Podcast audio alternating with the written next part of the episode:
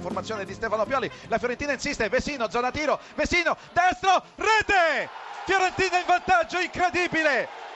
Nello spazio di 60 secondi si ribalta nuovamente il risultato al Franchi. Vesino, una botta un siluro rassoterra con il pallone che si è insaccato alla destra di Andanovic proteso verso il pallone nuovamente ma non ci è arrivato Samir Andanovic e la Fiorentina che ribalta in 60 secondi il risultato. Ha caricato il destro dai 18 metri. Vesino doppietta per l'Uruguagio 3 a 2 per la Fiorentina incredibile al Franco